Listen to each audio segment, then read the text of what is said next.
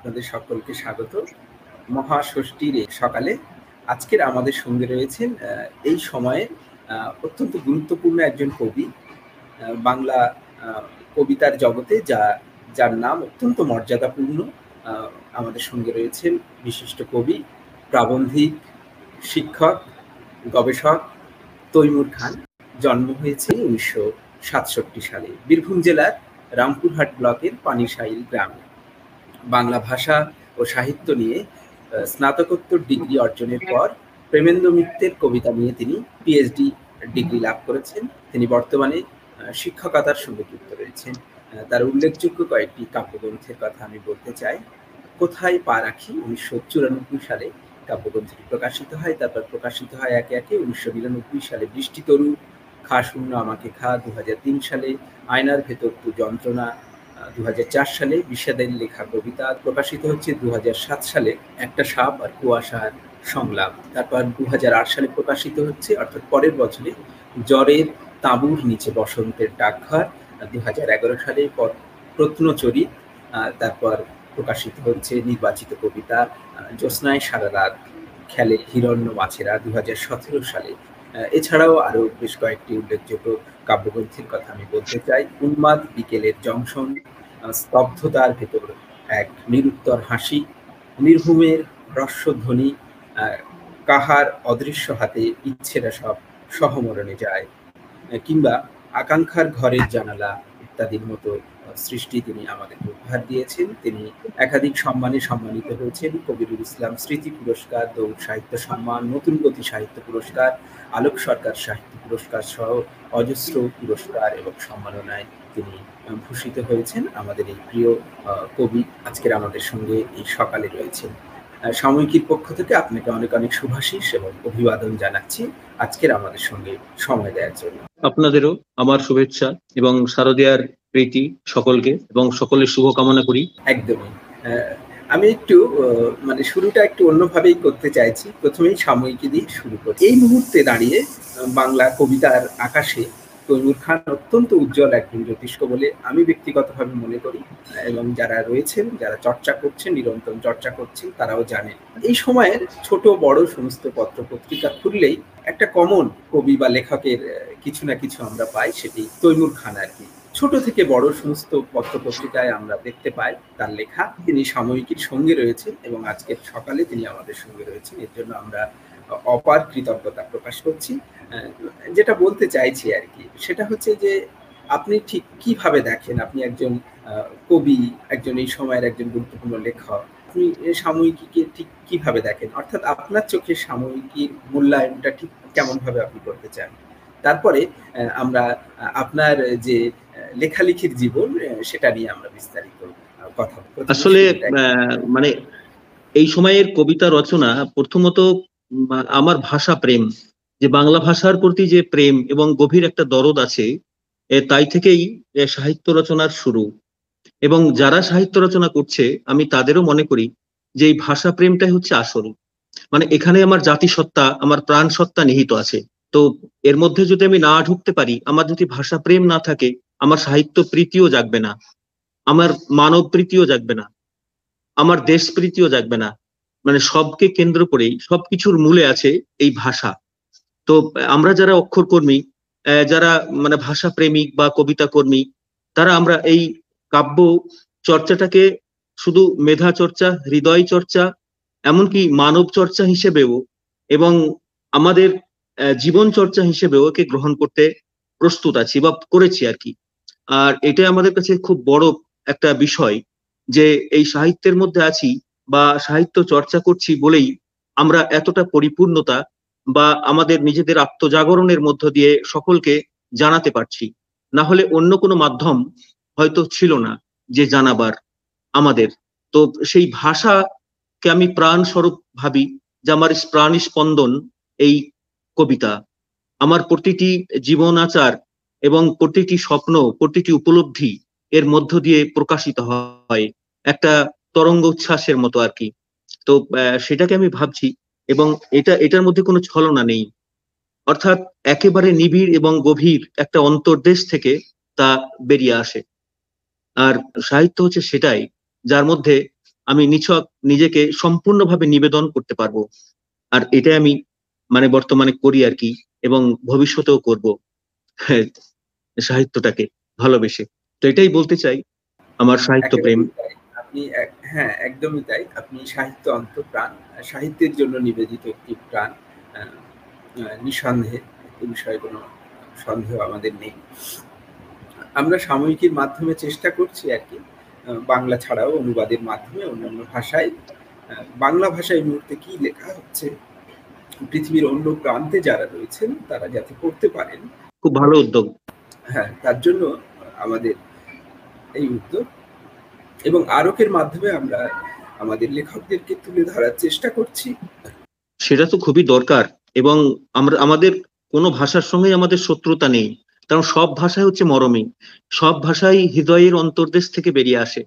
অতএব একটা ভাষা আর একটা ভাষার মানে সহযোগী, অতএব এটা খুবই জরুরি আর কি, যেটা আমি মনে করি যে এই যে ভাষান্তর, প্রত্যেকটা লেখা, আমাদের প্রত্যেকটা উপলব্ধি প্রত্যেকটা শিল্পকর্ম মানে ভাষান্তরিত হোক একটা ভাষা থেকে আরেকটা ভাষায় অনুদিত হোক এবং মানুষের কাছে পৌঁছাক এটা খুব পজিটিভ দিক এবং সমগ্র বিশ্বকে একটা বাঁধনে বাঁধা যাবে এবং একটা আবেগে আবেগায়িত করা যাবে যেটা খুবই জরুরি আর কি বলে মনে করি বর্তমান বিশ্বে। এটা খুবই অত্যন্ত জরুরি একটি পদক্ষেপ বলে আপনি মনে করছেন। এটা আমাদের কাছে অত্যন্ত ভালো লাগার একটা জায়গা। হুম। চেষ্টা করছি তো বাংলাদেশ এবং ভারতবর্ষ ছাড়াও মোটামুটি প্রায় একশোটা দেশ থেকে সাময়িকী পড়ছে আর কি। বাহ খুব ভালো। আমরা চেষ্টা করছি আন্তর্জাতিক অঙ্গনে কাজ করার। জানি না কতটা পারছি তো না না অবশ্যই। শুভ চেষ্টা থাকলে নিশ্চয়ই সব ফলপ্রসূ হবেই। এবারে বরঞ্চ আমি একটু আপনার কথায় চলে যাই। যারা আমাদের আজকের অডিয়েন্স রয়েছেন তারা অনেকক্ষণ ধরেই অপেক্ষা করছেন। আচ্ছা।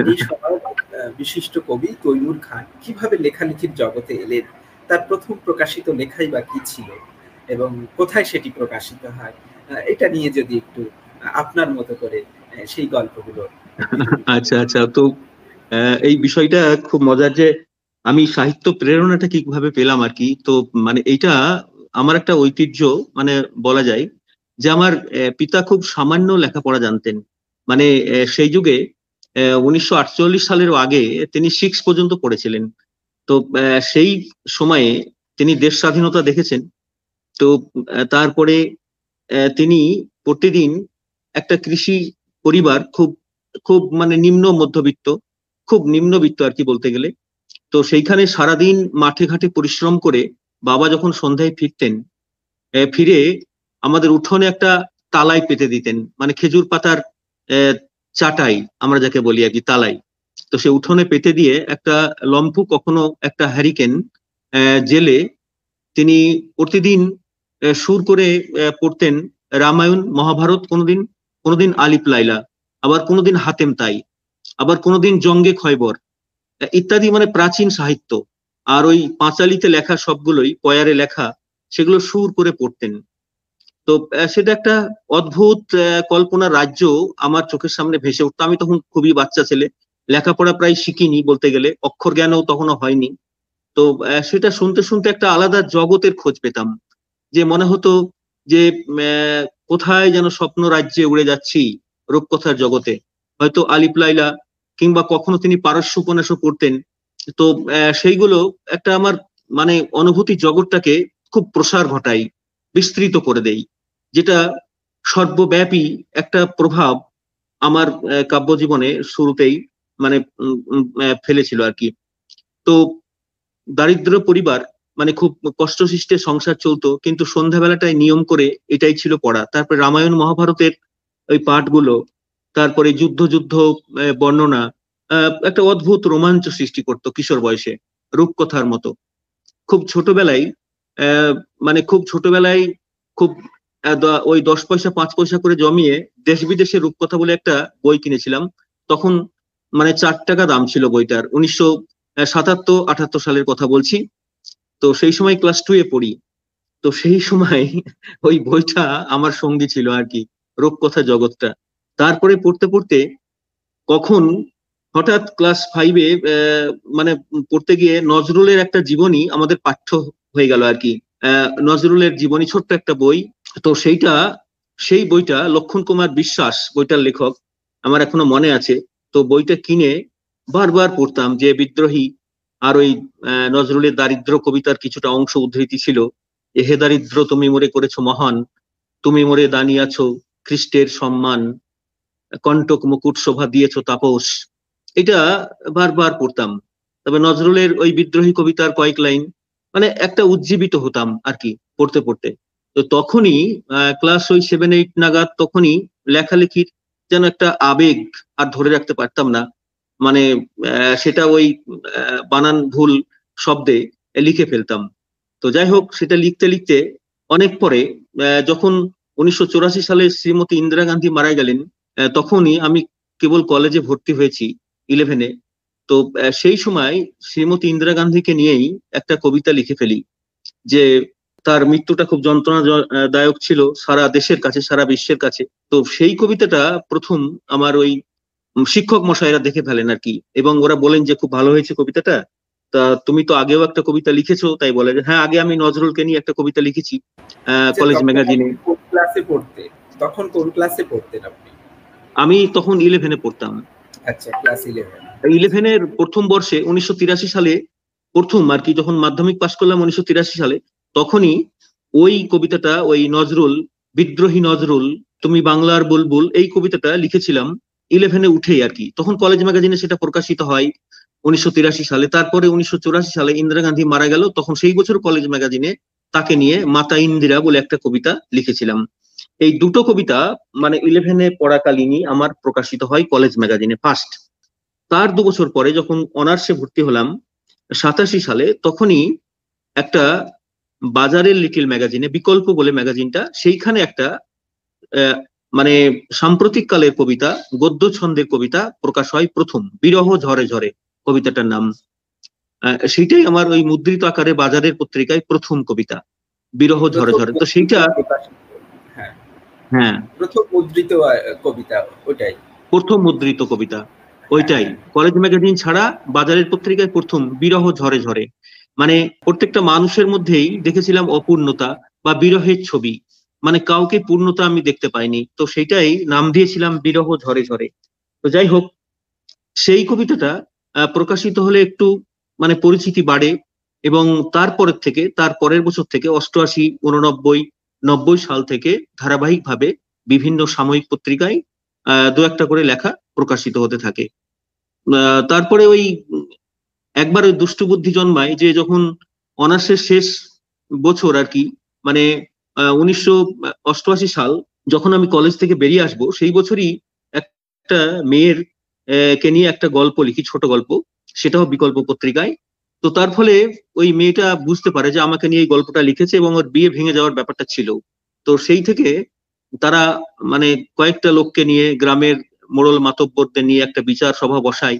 তাতে আমার পিতামাতাকে অপমানিত হতে হয় এবং আমাকে ওরা মানে সেই সময় মারার চেষ্টা করে আর কি। তো আমি বম্বে পালিয়ে যাই। মানে একা একা চলে যাই বম্বে। মানে বিনা হ্যাঁ, টিকিটে আর কি। জীবনটার কথা একটু শুনতে চাই সেই সময় আপনি বম্বে যখন চলে গেলেন একা একা সেই সময় আমি যেটুকু মানে পড়ার মাধ্যমে মানে উপলব্ধি করতে পেরেছিলাম সেই জীবনটা আপনার সুখকর ছিল। অনেক বেশি স্ট্রাগল করতে হয়েছিল আপনার তারপর পরবর্তীতে পিএইচডি করা এবং এবং আপনি মানে অনেকটা কি বলব গৃহহীন ভাবে কাটানো সময় হ্যাঁ মনুষ্যকর জীবন হ্যাঁ একদম একদম। ওইটা মনুষ্যকর জীবন পয়েন্ট ছিল এবং অসাধারণ একটা অভিজ্ঞতা আপনার হয়েছিল যেটা আপনার এই লেখক জীবনে এখন ভীষণ একটা ভূমিকা রাখছে। তো সেই হ্যাঁ, জীবনের হ্যাঁ। কথা সেই যাপনের কথা যদি একটু আমাদেরকে বলে হ্যাঁ তো সেই সময় বম্বে গিয়ে হঠাৎ একটা মানে ছেলে কি করে কাজ পাবো? সেই কাজ তো নেই। তো তারপরে বিভিন্ন জনের সেই মোট বহার কাজ আর কি মানে মোট বইতাম তো মোট বয়ে বয়ে সারাদিন মান হয়তো কাটাতাম, আর ওই দোকানে ফুটপাতে খেয়ে নিতাম, কিন্তু রাত্রের বেলায় তো আর থাকার শোবার জায়গা নেই।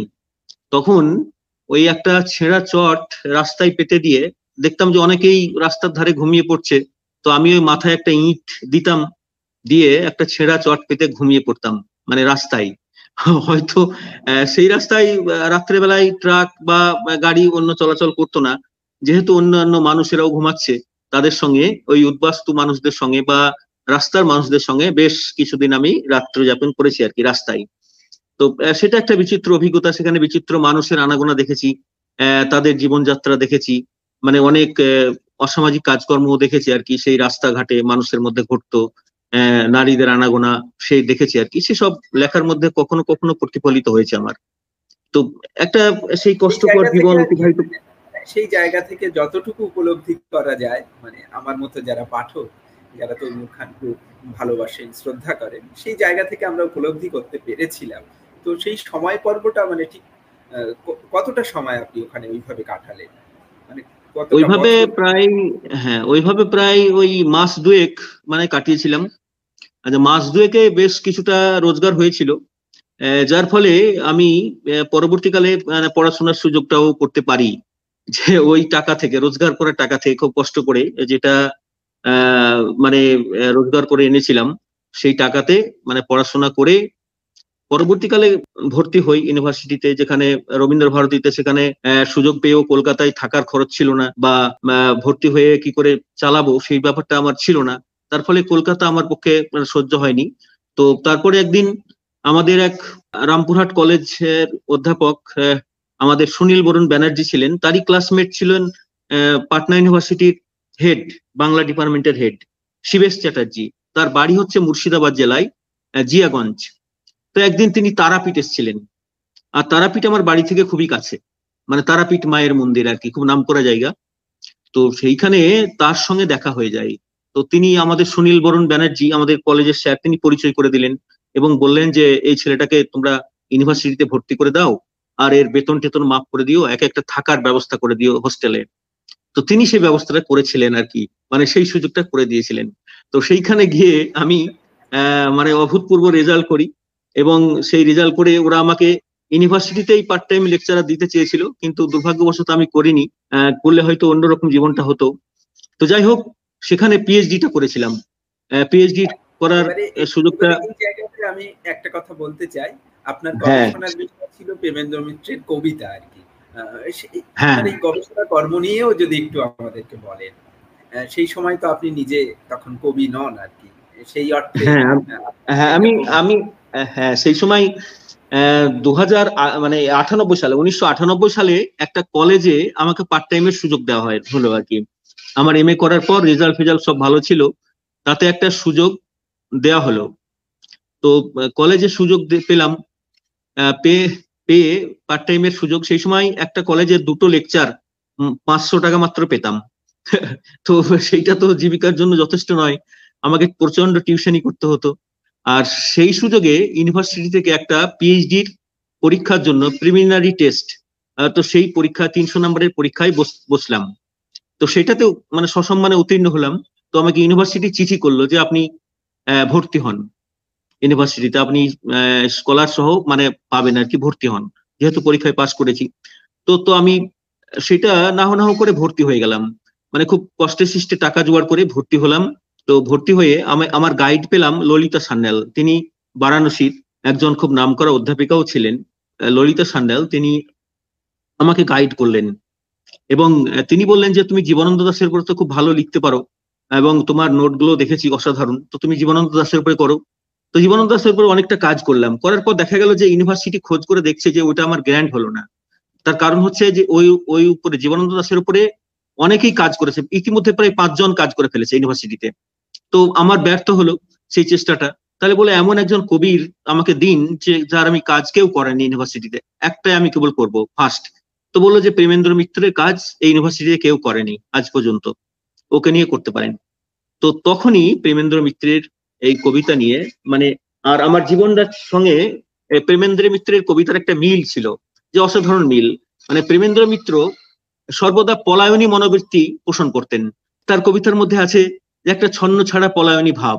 আর সাধারণ মানুষের এই পাউদল, তার কবিতার নামই পাউদল।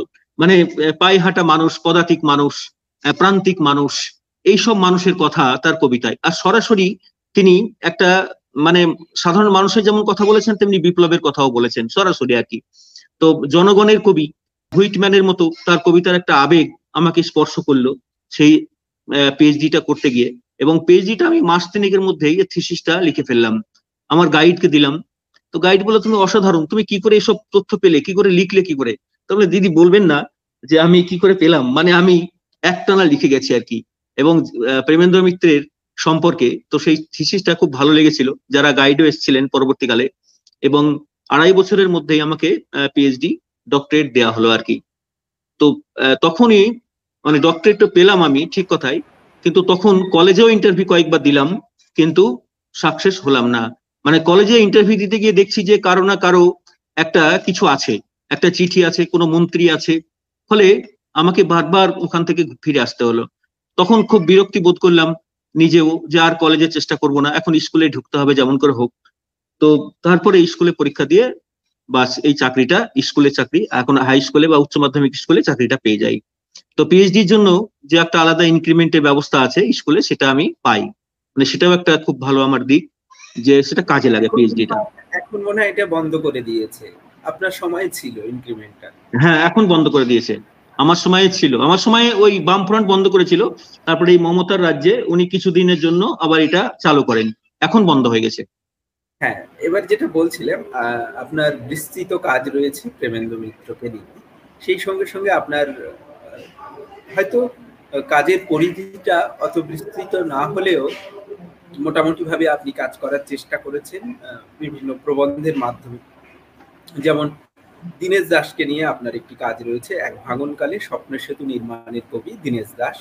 এছাড়াও রয়েছে থেকে অতি বাস্তবের দিকে বুদ্ধদেব দাশগুপ্তের কাব্য নির্মাণ নিয়েও আপনি কথা বলেছেন। আপনি কথা বলেছেন দুঃখবাদের অন্তরালে জীবন তৃষ্ণার উপকার যতীন্দ্রনাথ সেনগুপ্তকেও নিয়ে।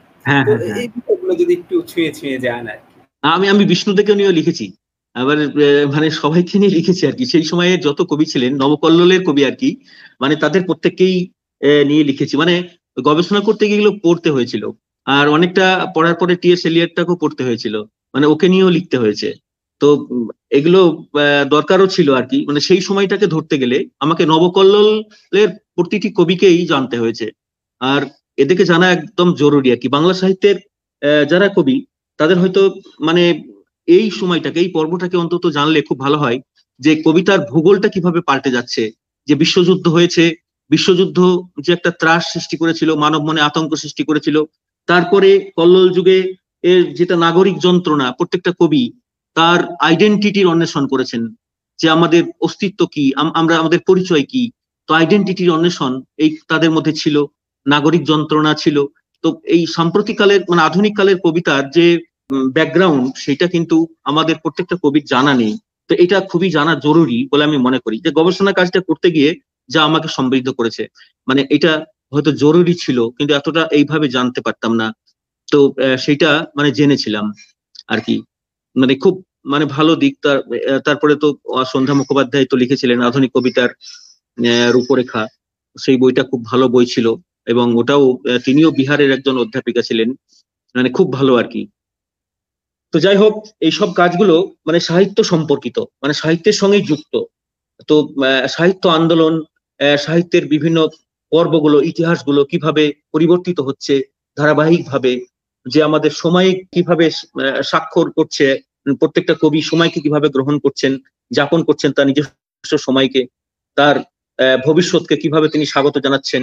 তো এই কাজগুলো এই কবিতার মধ্যে আমি পেয়েছিলাম। এই আর কি। এছাড়াও আপনি মুক্তির দশক নব্বইয়ের কবি এবং কবিতা নিয়েও কাজ করেছেন। নব্বইয়ের কবি এবং কবিতা নিয়ে কাজ করেছেন। এটা নিয়ে যদি বলেন একেবারে যারা হ্যাঁ হ্যাঁ হ্যাঁ এইটা এইটা খুব খুব খুব হ্যাঁ খুব ভালো লেগেছে। যে নব্বইয়ের কবিতা নিয়ে কাজ করেছি আমরা নব্বই এসেই দেখছি যে আমরা যুক্তিবাদ।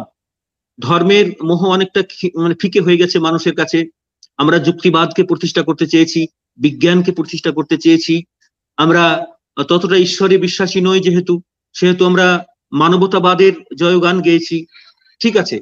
কিন্তু নব্বই দশকে এসে এই বিভিন্ন কবিতার বহুমুখী ধারা আমি লক্ষ্য করেছিলাম। যে বহুমুখী ধারাটা হচ্ছে কি?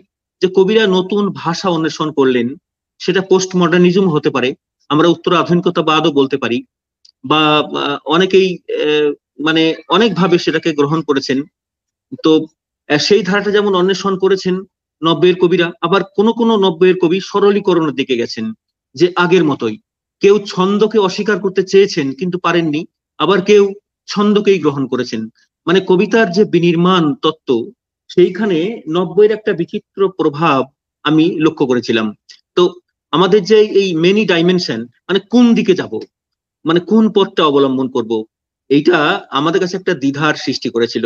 আমি নব্বইয়ের কবি হিসেবেই বলছি তো সেই জায়গাটা থেকেই আমি দেখলাম যে কখনো লিখছেন যে একটা নারী কবি মানে তিনি লিখছেন যে, এক থালা ভাতের জন্য জনি পেতে বসে থাকে নারী। আবার কোন নারী লিখছেন যে, আমি কাল পেঁচার মতো অন্ধকারে একা।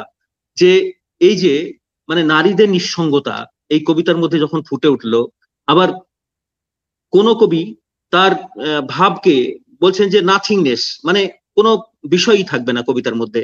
কবিতা হবে একটা বাজনা, আবার সেই বাজনাটার মধ্যে একটা ভালো লাগা থাকবে। শুধু শব্দের সংযোজন থাকবে, অন্য কিচ্ছু থাকবে না।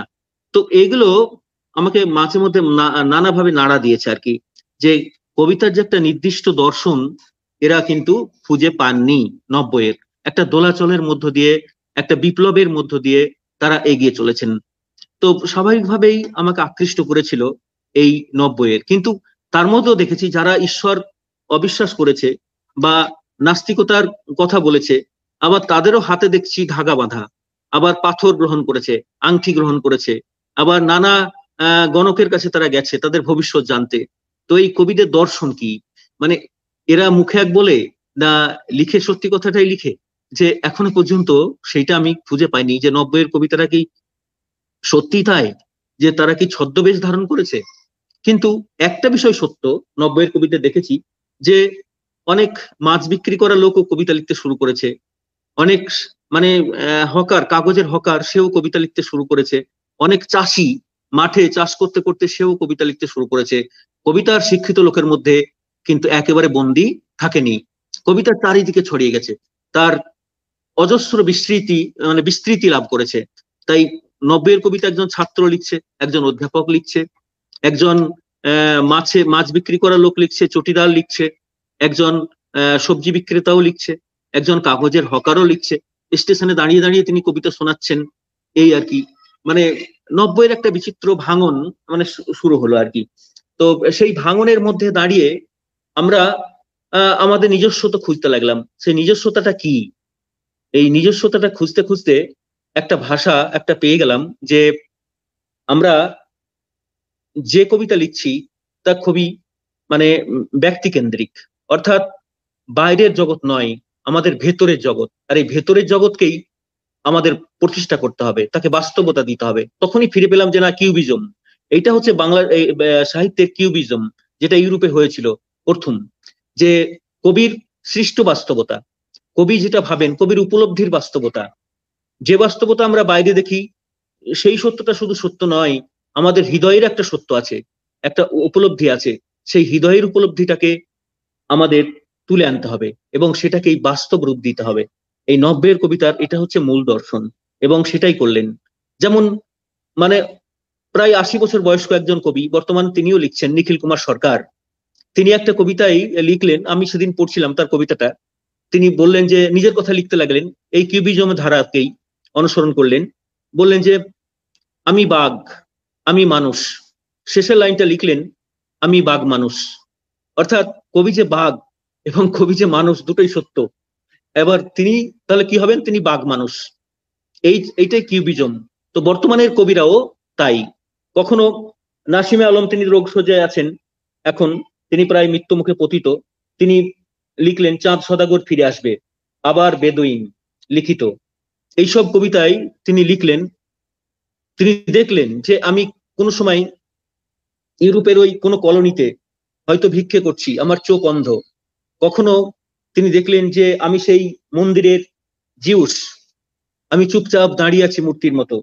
অর্থাৎ তিনি কখনো নিজেকে ভাবলেন আমি বেদুইন, সেই ঘোড়ার পিঠে চড়ে বিশাল মরু পাড়ি দিচ্ছি। এই কবিতা নাসিমে আলম আমার খুব কাছাকাছি থাকেন বীরভূমের কবি, তিনি, আহ, রোগশয্যায় শায়িত। অর্থাৎ তিনি হয়তো মারা যাবেন কিছুক্ষণ কিছুক্ষণের মধ্যেই বা আজকেই বা কালকেই। যাই হোক তিনি ক্যান্সারে আক্রান্ত। তো তার কবিতা খুব কাছাকাছি থেকে দেখেছি আর কি। নব্বইয়ের কবি। মানে আমি নিজেও ওনার একজন গুরুমুগ্ধ পাঠক। অসম্ভব ভালো লেখেন উনি। হ্যাঁ হ্যাঁ অসম্ভব ভালো লেখেন। হ্যাঁ আমার খুব ভালো লাগে ওনার লেখাগুলো। তো এই খবরটা শুনেছিলাম উনি অসুস্থ কিন্তু আপনার মুখে যেটা শুনলাম হ্যাঁ উনি ক্যান্সার। আচ্ছা আচ্ছা। ক্যান্সারে আক্রান্ত। উনি এখনই মানে ফোন করেছিল আর কি, যে উনি হয়তো মারা যাচ্ছেন বা আজকেই বা কালকে, ওনার শেষ নিঃশ্বাস হয়তো মানে আটকে আছে, কথা টথা বলতে পারছেন না মানে শেষ অবস্থায় চলে এসেছেন আর কি। তো এমন একজন বিরাট কবিকে হারাচ্ছি, খুব কাছের কবি, আমি বারবার তার বাড়ি গেছি এবং এত একসঙ্গে পড়াশোনা করেছি অনেকদিন। আমি যদিও বীরভূমের এক প্রান্তে, উনি বীরভূমের আর এক প্রান্তে থাকতেন, তবুও ছুটে যেতাম বাড়ি এবং দুজনের সঙ্গে খুব ভালো মিল ছিল আমাদের। তো তাকে হারাতে হচ্ছে হয়তো ইতিমধ্যে বীরভূমের মানে উনি যদি হারিয়ে যান তাহলে হয়তো এখন আমি একাই রইলাম। আর আমার আছে জুনিয়র অনেক কবি। আগে আমরা অধ্যাপক কবিরুল ইসলামকেও তো হারিয়েছি বীরভূমের হ্যাঁ কবিরুল ইসলামকে আমরা হারিয়েছি। উনিও খুব ভালো মানে আমার সঙ্গী ছিলেন আর কি খুব কাছাকাছি থাকতেন। তো এই হচ্ছে কবিতা পর্ব। বুঝতে পারছি। তো এখন যেটা বলতে চাইছি যে আপনি মূলত কবি তারপরেও যখন আপনি লিখছেন আত্মক্ষরণ আত্মস্বর কিংবা আত্মসংগ্রহের মতো লেখাগুলো একে একে প্রকাশিত হচ্ছে আর কি। ঠিক এই ধরনের লেখা কেন আপনি লিখলেন? আসলে আমি মানে জীবনকে অস্বীকার করতে পারি না। তো এগুলো মানে খুব অন্তর্জালার লেখা আর কি, যে নিজের নির্ঘুম সময়ের, যে যে সময়টা আমি অতিবাহিত করেছি খুব যন্ত্রণার সময়, প্রতিটি পদক্ষেপ যে যন্ত্রণার মধ্যে দিয়ে অতিবাহিত হয়েছে, তো সেগুলো এবং সমাজে বাস করতে গিয়ে যে আঘাত প্রতি মুহূর্তে যে আঘাত আসছে এবং প্রতি মুহূর্তে যে কথা আমাকে শুনতে হচ্ছে যে ঘৃণা পেতে হচ্ছে, যে ভালোবাসা আকাঙ্ক্ষা করেছিলাম সেই ভালোবাসা পাচ্ছি না, তখনই একটা অভিমান, একটা অভিশপ্ত জীবন নিজেকে মনে হচ্ছে।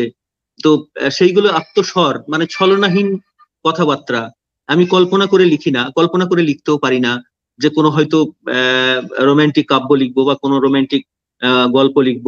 উপন্যাস লিখব, সেটা আমার দ্বারা সম্ভব হয় না। আমি চেষ্টা করে দেখেছি, যা সত্য আমাকে তাই লিখতে হবে। তাই সত্যকে আবিষ্কার করা এবং নিজেকে আবিষ্কার করা, যে আমার প্রাণের কথা যখন আমি লিখি, তখন মনে হয় যে অন্য মানুষেরও এই কথা হতে পারে। মানে আমি যেমন আঘাত পাই, হয়তো সেও আঘাত পেতে পারে। তারও এরকম যন্ত্রণা হতে পারে। তাকে হয়তো সমাজে শুনতে হয় যে কেউ হয়তো বলে, আঙুল তুলে বলে যে, আমি যতই মানবতার জয়গান গাই আমি যতই উদারতা দেখাই না কেন আমাকে সমাজে দিনের শেষ মুহূর্তে আঙুল তুলে বলে এই একটা মুসলমান। কেউ কেউ বিকৃত করে বলে এই একটা মুসলমান। তখনই আমার সবচেয়ে যন্ত্রণা জায়গাটা সৃষ্টি হয় যে আমাকে কেউ মানুষ বলল না। আমার যত পরিচয় থাক সব পরিচয় ঢাকা গেল শুধু মুসলমান বলল মুসলমান বলল এই কথাটা। কেন তারা আমাকে মানুষ ভাবলো না? এই প্রশ্নের উত্তর আমি পাইনি। আমি মানুষ হতে চাই। আত্মসংকটের কথা বলছেন একেবারে। সেই জায়গা থেকে একটা সামাজিক সংকট মানে দূরত্ব মানুষে মানুষের দূরত্ব। অথচ একটা হৃদয় বিগলিত হয় একটা মানুষের জন্য। তার জাত ধর্ম নিয়ে আমরা প্রশ্ন করি না। তার কাছাকাছি তার উপকার করতে চাই তার পাশে দাঁড়াতে চাই।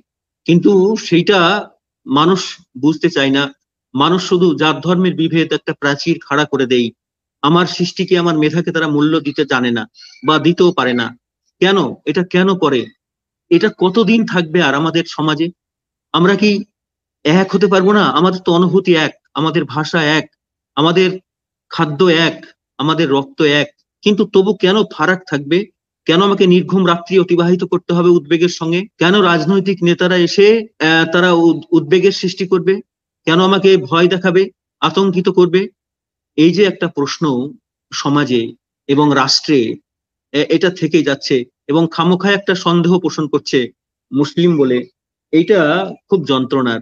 মানে প্রতিটি মুহূর্তে, এই মুহূর্তে ভারতবর্ষের রাজনীতিতেও এটা প্রখর ভাবে উঠে এসেছে, যেটা জাতিতত্ত্বের এবং হিংসাশ্রয়ী একটা দাঙ্গার দিকে এগিয়ে যাচ্ছে আমাদের দেশ। হয়তো কিছুদিনের মধ্যেই আমাদের ভারত হিন্দু রাষ্ট্র ঘোষিত হবে। তখনই হয়তো মুসলিমদের কোনো নাগরিকত্ব থাকবে না, ভোটাধিকার থাকবে না। সেটা আর এস মোহন ভাগবত কলকাতাতেই ঘোষণা করে গেছেন। আজ গত দুদিন আগে। তো সেইটা একটা যন্ত্রণার একটা উদ্বেগেরও বিষয় যে আমাদের এই ব্যাপারটা থাকে। আমি প্রথম যখন স্কুলে ইন্টারভিউ দিতে যাই, তখন বলেছিল যে কোনো মুসলিমকে নিয়ে স্কুলটাকে পাকিস্তান বানাবেন না। স্কুলের সেক্রেটারি বলেছিলেন যে, কোনো মুসলিম ছেলেকে নিয়ে স্কুলে, নিয়ে চাকরি দিয়ে স্কুলটাকে পাকিস্তান বানাবেন না। তখনই সিপিএম এর যুগ। সেটা উনিশশো আটানব্বই সাল। আমার খুব মনে আছে, স্পষ্ট মনে আছে, সেটা আমি আত্মসংগ্রহতে লিখেছি। না লিখে পারিনি আর কি। মানে এই কথাটা তো লিখতেই হচ্ছে আমাকে যে যন্ত্রণার কথা। তো এইরকম কথা সবগুলোই আছে। আমার প্রেমিকা তাকে সমাজ বিচ্ছিন্ন করে বলছে, না, তুমি তোমার অন্য জাতের মেয়েকে তুমি বিয়ে করতে পারো না, তুমি ভালোবাসতে পারো না, সেটা তোমার অধিকার নেই।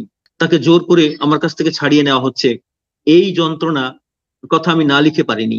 তো এগুলো আমাকে লিখতে হয়। আমি বিদ্রোহ করার ভাষা আমার একমাত্র এই সাহিত্য। তো এই বিদ্রোহের ভাষা আমি সাহিত্যতেই প্রয়োগ করি। আমার অন্য কিছু মতে আমি বিদ্রোহ করতে পারি না। আমার সম্ভব নয়। তাই সাহিত্য আমার যেমন তরোয়াল, তেমনি সাহিত্য আমার কাছে মেধাবী উচ্চারণ, তেমনি সাহিত্য আমার কাছে আশ্রয় মানে সবকিছু আর কি। তো এটাতেই আমি বেঁচে আছি এবং এটাই আমার একটা মানে কি বলব আর কি, যে নিজেকে বিদ্রোহী করে তোলার পথ। তাছাড়া কোনো পথ নয়। তাই আত্মস্বর, আত্মক্ষরণ আমাকে লিখতে হয়েছে। সবগুলোই আত্ম দিয়ে মানে সব নিজস্ব ব্যাপার। এবং এর মধ্যে কোনো ছলনা নেই যে আমাকে কল্পনা করে কাল্পনিক জগতে বিচরণ করছি বা লিখছি ফ্যান্টাসি কিছু তা কিন্তু নয়। তো সেই কারণেই আমাকে লিখতে হয়েছে।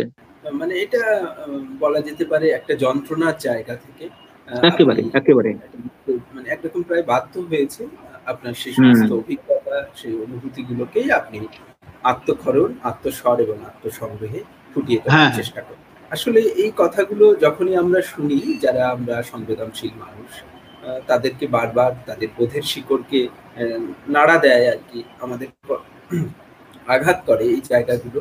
তবুও আমরা আশাবাদী আমাদের দেশকে নিয়ে এটা সকলেরই আমাদের সকলের জন্মভূমি নিশ্চয়ই আমরা এখানেও ভালো মানুষরা রয়েছে সবাই। একদম আমরা তাদের দিকে রয়েছি তারা আমাদের পাশেও রয়েছে নিশ্চয়ই আমরা আশা করব আমরা আশাবাদী। জানি না কি হবে তবুও আমরা হ্যাঁ আশাবাদী। কবিরা তো সেই কথাই বলেন আপনি নিজেও একজন কবি আপনিও বলেছেন বারবার আপনার লেখার মাধ্যমে বারবার ফুটে উঠেছে সে কথা। তো আমি হ্যাঁ, একটু আবারও কবিতায় ফিরে যেতে চাই আর কি। প্রথম প্রকাশিত হ্যাঁ, হ্যাঁ। কাব্যগ্রন্থ তার যে অনুভূতি এবং সেই কাব্যগ্রন্থের নাম সেটা যদি একটু বলেন। আমার শেষ কাব্যগ্রন্থ যেটা বেরোলো এই বছর বেরোলো কিছুদিন আগে বৃত্তের ভেতরে জল। এই বৃত্তের ভিতরে জল কাব্যটা অনেকদিন আগেই লেখা হয়েছিল ষোলো সালে। তো সেইটা মানে যাই হোক কোনো কারণে বেরোয়নি। ইদানিং মানে বেরিয়েছে যে কাব্যটা আমি একটু দেখাই যে এইটা। আর কি বৃত্তের ভেতরে জল। যে এই কাব্যটা বেরিয়েছে। হ্যাঁ, খুব- সুন্দর হয়েছে আকর্ষণীয় হ্যাঁ হ্যাঁ হ্যাঁ। তো এই কাব্যের এই যে মানে ভূমিকাতেই লিখে দিয়েছি। বৃত্তের ভেতরে জল কাব্যের কবিতাগুলি নির্বাচিত হয়েছিল একটা বিশেষ ঘরানাকে কেন্দ্র করে। প্রাগৈতিহাসিক জীবনের প্রজ্ঞা থেকে সভ্যতার আলোক দিশারি পথের যাত্রায় নিজের স্বরূপ অন্বেষণ। নিজের একাকিত্বের ভাষায় যেমন প্রেম প্রত্যাশা আছে, তেমনি বিরহের অবগাহনে নির্বাসনের কাতরতাও আছে। এখানকার দর্শনকে দার্শনিক জ্বর যেমন বলা হয়েছে, তেমনি মানবিকতা বোধকে মানবিক মাংস বলা হয়েছে। এই দার্শনিক জ্বর আর মানবিক মাংস এই কবিতার মূল বিষয় আর কি। আমাদের যে উচ্চারণগুলো মানে কখনো কখনো চমকে যাচ্ছে, থমকে যাচ্ছে, যে সেটা রাষ্ট্রীয় সন্ত্রাস হোক বা কোনো বাধা নিষেধ হোক, সেখানে ব্যক্তি স্ফুরণ মানে ঘটছে না, ঘটাতে পারছি না। আর তখনই যে মানবিক মাংস মানে আমাদের মানবিকতাটাও মাংস হয়ে যাচ্ছে। অর্থাৎ সেটা উপযোগী হচ্ছে না আমাদের কাছে। মানে সীমাহীন বিপন্নতার মধ্যে নিজের অস্তিত্ব উপলব্ধি করছি। একটা সীমাহীন বিপন্নতা গ্রাস করছে। সেখান থেকেই এই কবিতাগুলি মানে নেওয়া হয়েছে। তো যাই হোক আমার আঠারোটি কাব্য মানে কাব্যের মধ্যে সবচেয়ে এই কাব্যটা যেমন ভালো তেমনি জ্যোৎ- জ্যোৎস্নায় সারা রাত খেলে হিরণ্য মাছেরা। হ্যাঁ, এই কাব্যটাও এটা এটা সম্ভবত আবিষ্কার থেকে বেরিয়ে হ্যাঁ, জ্যোৎস্নায় সারা রাত খেলে হিরণ্য মাছেরা হ্যাঁ, জ্যোৎস্নায় সারা রাত খেলে হিরণ্য মাছেরা বার্নিক ওটা হ্যাঁ ওটা বার্নিক করেছে আর এই স্রোতের ভিতর এইটা ওই বৃত্তের ভিতরে জল এটা করেছে আগন্তুক। আর আবিষ্কার করেছে যেটা ওই নির্বাচিত কবিতা প্রায় বারোখানা কাব্যের সংকলন ওখান থেকে বেছে নিয়ে মূল বিষয়গুলো মানে করেছেন আর কি। তো যাই হোক এই কাব্যগুলো আর বৈতরণী করেছে আকাঙ্ক্ষার ঘরের জানালা বৈতরণী যেটা ওরা মানে এটা করেছিল। আর আরেকটা স্বয়ংক্রিয় বিষাদের পর এটা করেছে স্রোত প্রকাশনী। তো সভ্যতা কাঁপে এক বিস্ময়ের জ্বরে আর একটা কাব্য নতুন বেরিয়েছে যেটা সভ্যতার বিস্ময়ের জ্বর সভ্যতা কাঁপে এক বিস্ময়ের জ্বরে। অর্থাৎ এই যে যুদ্ধ রিরংসা মৃত্যু হত্যা মানে গুপ্ত হত্যা ইত্যাদি তাই সভ্যতার যে মানে ধ্বংস আসন্ন আহ, সেইটাকেই সেখানে দেখেছিলাম আর কি। তো এই কাব্যগুলো লাস্ট কাব্য যে সভ্যতা কাপে এক বিস্ময়ের জ্বরে আর এই কাব্যটা। এই দুটো কাব্য মোটামুটি শেষ মানে বেরিয়েছে। তো এইখানে একটা কবিতা আমি পড়ে শোনাই যে আত্মবোধন। মানে এই কবিতাটা নিজেকে নিয়ে লেখা আর কি, যে আমার নাম মানে তৈমুর। তো একটা ঐতিহাসিক নাম। এই নামের কারণে আমাকে অনেক ঘৃণা সহ্য করতে হয়। যেহেতু এই নামটা একজন খুনি মানে সম্রাটের নাম, তো ইতিহাসিক, ঐতিহাসিক নাম। তো তিনি ছিলেন খুনি, নিষ্ঠুর অনেক মানুষ মেরেছেন। তিনি লং ছিলেন, লং মানে খোড়া। তো আমাকেও লোকে খামোখা লং, তৈমুর লং বলে খেপায় আর কি। যে- কোনো সময় মানে যে কোনো জায়গায় আমাকে এটা শুনতে হয়। তো কেন এটা শুনতে হবে? আমার নাম না হয় তৈমুর হয়েছে। আমি কি সেই রাজা? সম্রাট? মানে এখানেও একটা মানে নেগেটিভ প্রত্যেকটা মানুষের মনে পড়ে। তো কবিতাটার নাম আত্মবোধন। আমি কেন তৈমুর? আর লোকে কেন লং বলে ডাকে? ভাবতে ভাবতে অন্ধকার হয়ে যায় আমার পৃথিবী। চপ্পল ছিঁড়ে গেলে খালি পায়ে হেঁটে হেঁটে ফিরি, এ শহর, ধূসর শহরে আমার কোনো বসতি নেই। সারাদিনের ক্লান্ত সাম্রাজ্য খণ্ড খণ্ড হয়ে ভেঙে পড়ে। চেঙ্গিজ খার বংশধর সর্বহারার মুকুট পরে আসন্ন নির্বাক গধূলিতে চেয়ে থাকি, মেঘেরা ইমারত বানাই, কল্পনার এরোপ্লেন উড়ে যায় নিসর্গ পথে চুল এলোমেলো, অসংখ্য প্রত্ন রম- রমণীরা চেয়ে থাকে নীল উদ্বাহ শিখরে। অন্ধকার পৃথিবীতে আমার শিহরণ লাগে, কলমটি তরবারি হয়ে যায়। তো এই কলমটি তরবারি হওয়াটাই হচ্ছে শেষ কথা। মানে আর কিছু নয়, এটাই আমার যুদ্ধক্ষেত্র। এই সাহিত্য করা নয়, মনে হয় যেন যুদ্ধক্ষেত্র, আমি যুদ্ধ করছি। মানে আমি একটা সৈনিক বলে আমাকে মনে হয় যে আমি সাহিত্য করতে আসিনি। আমি নিরীহ গোবেচারা হয়ে জীবন কাটাতে আসিনি, যেন আমি যুদ্ধ করতে এসেছি। আর এই যুদ্ধ আমার শব্দ নিয়ে আমার কলম নিয়ে। তাই কলমটি তরবারি হয়ে যায়। মানে এই কথাটাই বলতে চেয়েছি এবং এটাই আমার জবাব। হ্যাঁ, একদমই তাই একদমই তাই এবং আপনার সঙ্গে আপনার গুণমুগ্ধ পাঠকরা রয়েছে। আপনার অলরেডি একটা অডিয়েন্স তৈরি হয়ে গেছে যারা তৈমুর খানকে ভালোবাসেন এবং আচ্ছা আচ্ছা ধন্যবাদ সকলকে। পড়েন আমার ভালোবাসা। ফলো করেন। সব নিঃসন্দেহে এই মুহূর্তে বাংলা কবিতার আকাশে উভয় বাংলার মধ্যে অত্যন্ত মর্যাদাপূর্ণ একটি নাম তৈমুর খান এই মুহূর্তে, এই সময়ে কবিতার আকাশে এটাকে আমরা অস্বীকার করব না। নিশ্চয়ই তৈমুর খানের মূল্যায়ন হবে আমরা আশাবাদী, নিশ্চয়ই তাকে নিয়ে কাজ হবে। সেটা নিশ্চয়ই সময় বলবে তার কবিতা কতটা শক্তিশালী। আমরা তো, যারা আমরা অল্প আড্ডা চর্চা করি, আমরা বুঝতে পারি যে এই মুহূর্তে যারা লিখছে সেই জায়গাকে আমরা অবশ্যই অস্বীকার করতে পারি না।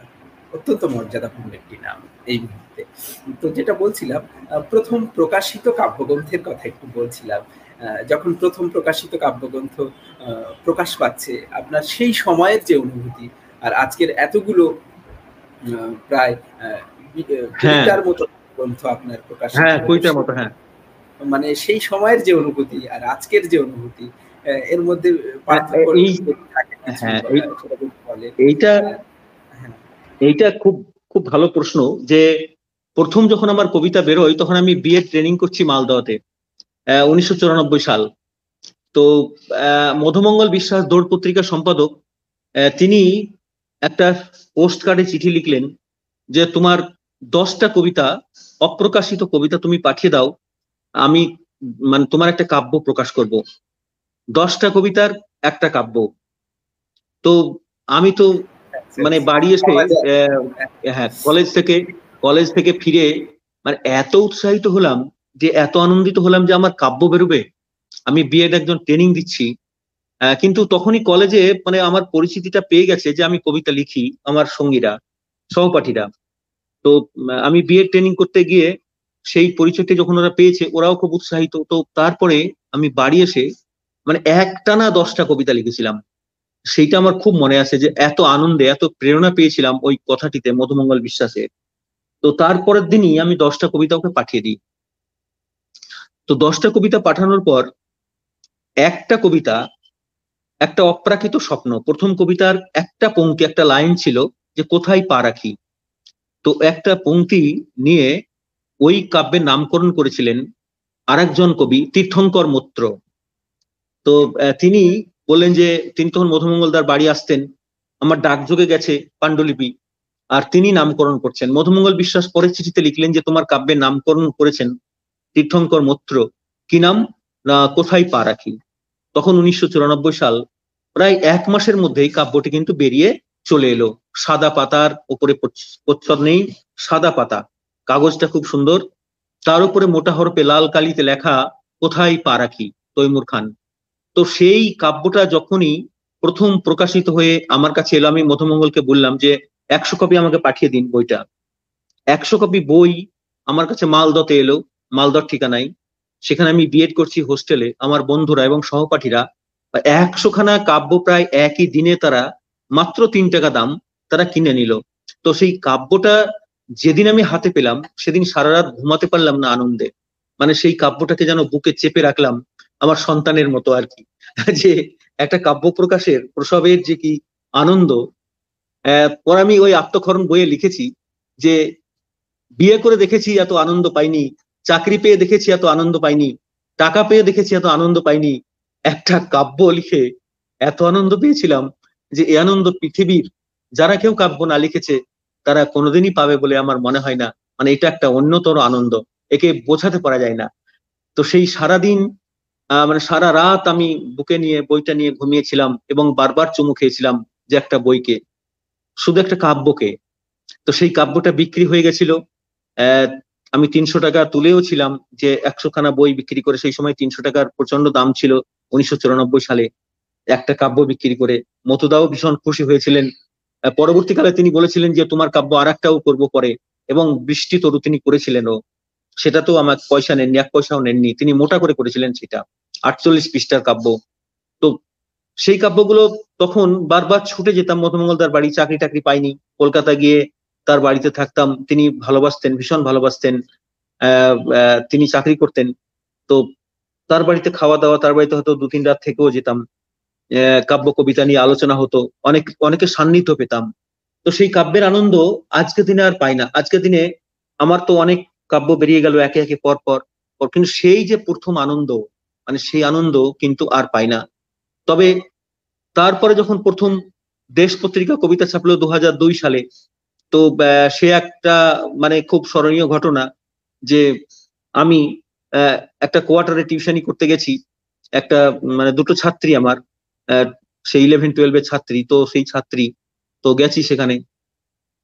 তো কোয়ার্টারের মানে উঠোনে এই তার তারে অনেকগুলো শাড়ি কাপড় মেলে দেওয়া আছে, একটা ব্লাউজ, অনেকগুলো ব্লাউজও মেলে দেওয়া আছে। তো প্রথমে কাগজের হকার এসে আমাকে খবর দিলেন যে তোমার কবিতা বেরিয়ে গেছে আনন্দবাজারে বিজ্ঞাপন। আর দেশে আমার কবিতা বেরিয়েছে না? হ্যাঁ ফার্স্ট দেশে তোমার কবিতা বেরিয়ে গেছে দু হাজার দুই সাল। তো তখন আমি আনন্দে ছুটছি সাইকেলটা নিয়ে। বললাম, আজকে আর টিউশনই থাক, আজকে আর পড়াবো না। তো আস্তে আস্তে আমার পেছন দিকে তখন শীতকাল ছিল, সোয়েটারে একটা ব্লাউজের হুক ঢুকে গেছে পেছন দিকটায়। তারে শুকাচ্ছিল তো সেই সাইকেল যত চালাই, আমি পত্রিকাটা সংগ্রহ করার জন্য, আর ব্লাউজটা তত উড়ে পেছন দিকে, আর লোকে হাসাহাসি করে রাস্তায়। মানে সেই কি একটা মানে যোগ সৃষ্টি হয় আর কি, যে ভারী মজার। তারপরে লোকেরা আমাকে হম্বি থম্বি দেখায় মানে চমকায় যে, আমি কেন খেপানা পাগল নাকি? এই ব্লাউজ নিয়ে ছুটছি, পেছন দিকে একটা ব্লাউজ হুঁকে লেগে আছে আর ব্লাউজটা উঠছে বাতাসে, আর আমি সাইকেল চালাচ্ছি। আমার কিন্তু লক্ষ্য নেই। পরে আমি জানতে পেরেছিলাম যে এই কবিতা প্রকাশের আনন্দ এত হয় যে আমার দিক বিদিক জ্ঞানও থাকে না, সেই ব্লাউজটা দেওয়ার কি সমস্যা? কি করে ফেরত দিব ছাত্রীর মাকে? সে একটা সমস্যা ছিল। যাই হোক মানে এইসব আনন্দের দিনগুলো কিন্তু চলে গেছে। আজকে আর আনন্দ পাই না। এখন আনন্দ পাই যে কেউ যদি ভালো একটা বই উপহার দেয়, কারও যদি একটা ভালো কবিতা পড়ি, তাহলে সেটা খুব আনন্দ হয়। সঙ্গে সঙ্গে সেই কবিতাটা টুকে রাখি আমার ডায়েরিতে এবং পরবর্তী কোনো প্রবন্ধ লিখতে গেলে সেই কবিতাটা ব্যবহার করি এবং সেটা ব্যাখ্যা করি। তো এটা একটা অভ্যাস আর কি। যেমন ইতিমধ্যে গোলাম রসুল খুব ভালো লিখছেন, তার অনেকগুলো কবিতা আমি সংগ্রহে রাখি এবং বারবার তার লিখি। মানে তার কবিতাগুলো ব্যবহার করি আর কি। আমাকে খুব ভালো লাগে যে তার, তাকে উপলব্ধি করি যে তিনি, আমরা তো বিশ্বের, আমরা তো পৃথিবীর নাগরিক, তিনি মহাপৃথিবীর নাগরিক তাকে মনে হয়। আমরা তো আকাশ দেখি, তিনি মহাকাশ দেখেন। আমরা তো জীবন দেখি, তিনি মহাজীবন দেখেন। মানে এই যে তিনি এখন মহাকালের নাগরিক হয়ে গেছেন এই কবির দর্শন এই কবির উপলব্ধি অন্যান্য বিগত কোনো কবির মধ্যে আমি কিন্তু পাইনি সেভাবে। তো যাই হোক মানে এগুলো ভালো লাগে আর কি। এগুলোই আনন্দের বিষয় আমার কাছে এক একটা। একদম ভালো লাগল। আসলে এত কম সময়ের মধ্যে আপনার অভিজ্ঞতা আপনার সৃষ্টি নিয়ে কথা বলা এত কম সময়ের মধ্যে সেটা সম্ভব নয়। এগুলো অনেকগুলো পার্টে পার্টে। যদি করা যায় বোধহয় অনেক ভালো হয়। আচ্ছা, আচ্ছা। একটা আড্ডার মাধ্যমে আর কি আপনার সৃষ্টি জীবনকে অত্যন্ত কম সময়ের মধ্যে ধরার চেষ্টা করলাম। নিশ্চয়ই আবারও আমরা চেষ্টা করব আপনাকে আবারও নিয়ে অবশ্যই। অবশ্যই আমরা আলোচনা করতে পারব। আহ, এতক্ষণ আপনি আমাদের সঙ্গে থাকার জন্য আবারও আপনার প্রতি অপার কৃতজ্ঞতা জ্ঞাপন করছে। আরও শিল্প সাহিত্যের নির্যাস সাময়িকীর পক্ষ থেকে আপনাকে অনেক অনেক শুভাশিস রইল। আপনার সৃষ্টিশীল জীবন আমরা কামনা করছি এবং নিশ্চয়ই বাংলা কবিতার অঙ্গনে আপনি মূল্যায়িত হবেন। এটা আমরা দৃঢ় বিশ্বাস এবং আপনি হ্যাঁ। আপনার যোগ্য সম্মান আপনি পাবেন। এই প্রত্যয় আমাদের রয়েছে। ভালো থাকবেন আহ, এবং আপনাকে মহা সকলকে আপনাদের আমার ধন্যবাদ। অনেক অনেক শুভকামনা। হ্যাঁ ভালো থাকবেন। নমস্কার। ভালো থাকবেন। আপনিও ভালো থাকবেন। এখানেই মূল্য। আজকের মতো। আমরা আমাদের অনুষ্ঠান শেষ করছি। আচ্ছা। ধন্যবাদ। আমার পাঠকদেরও সকলকে ভালোবাসা। ধন্যবাদ।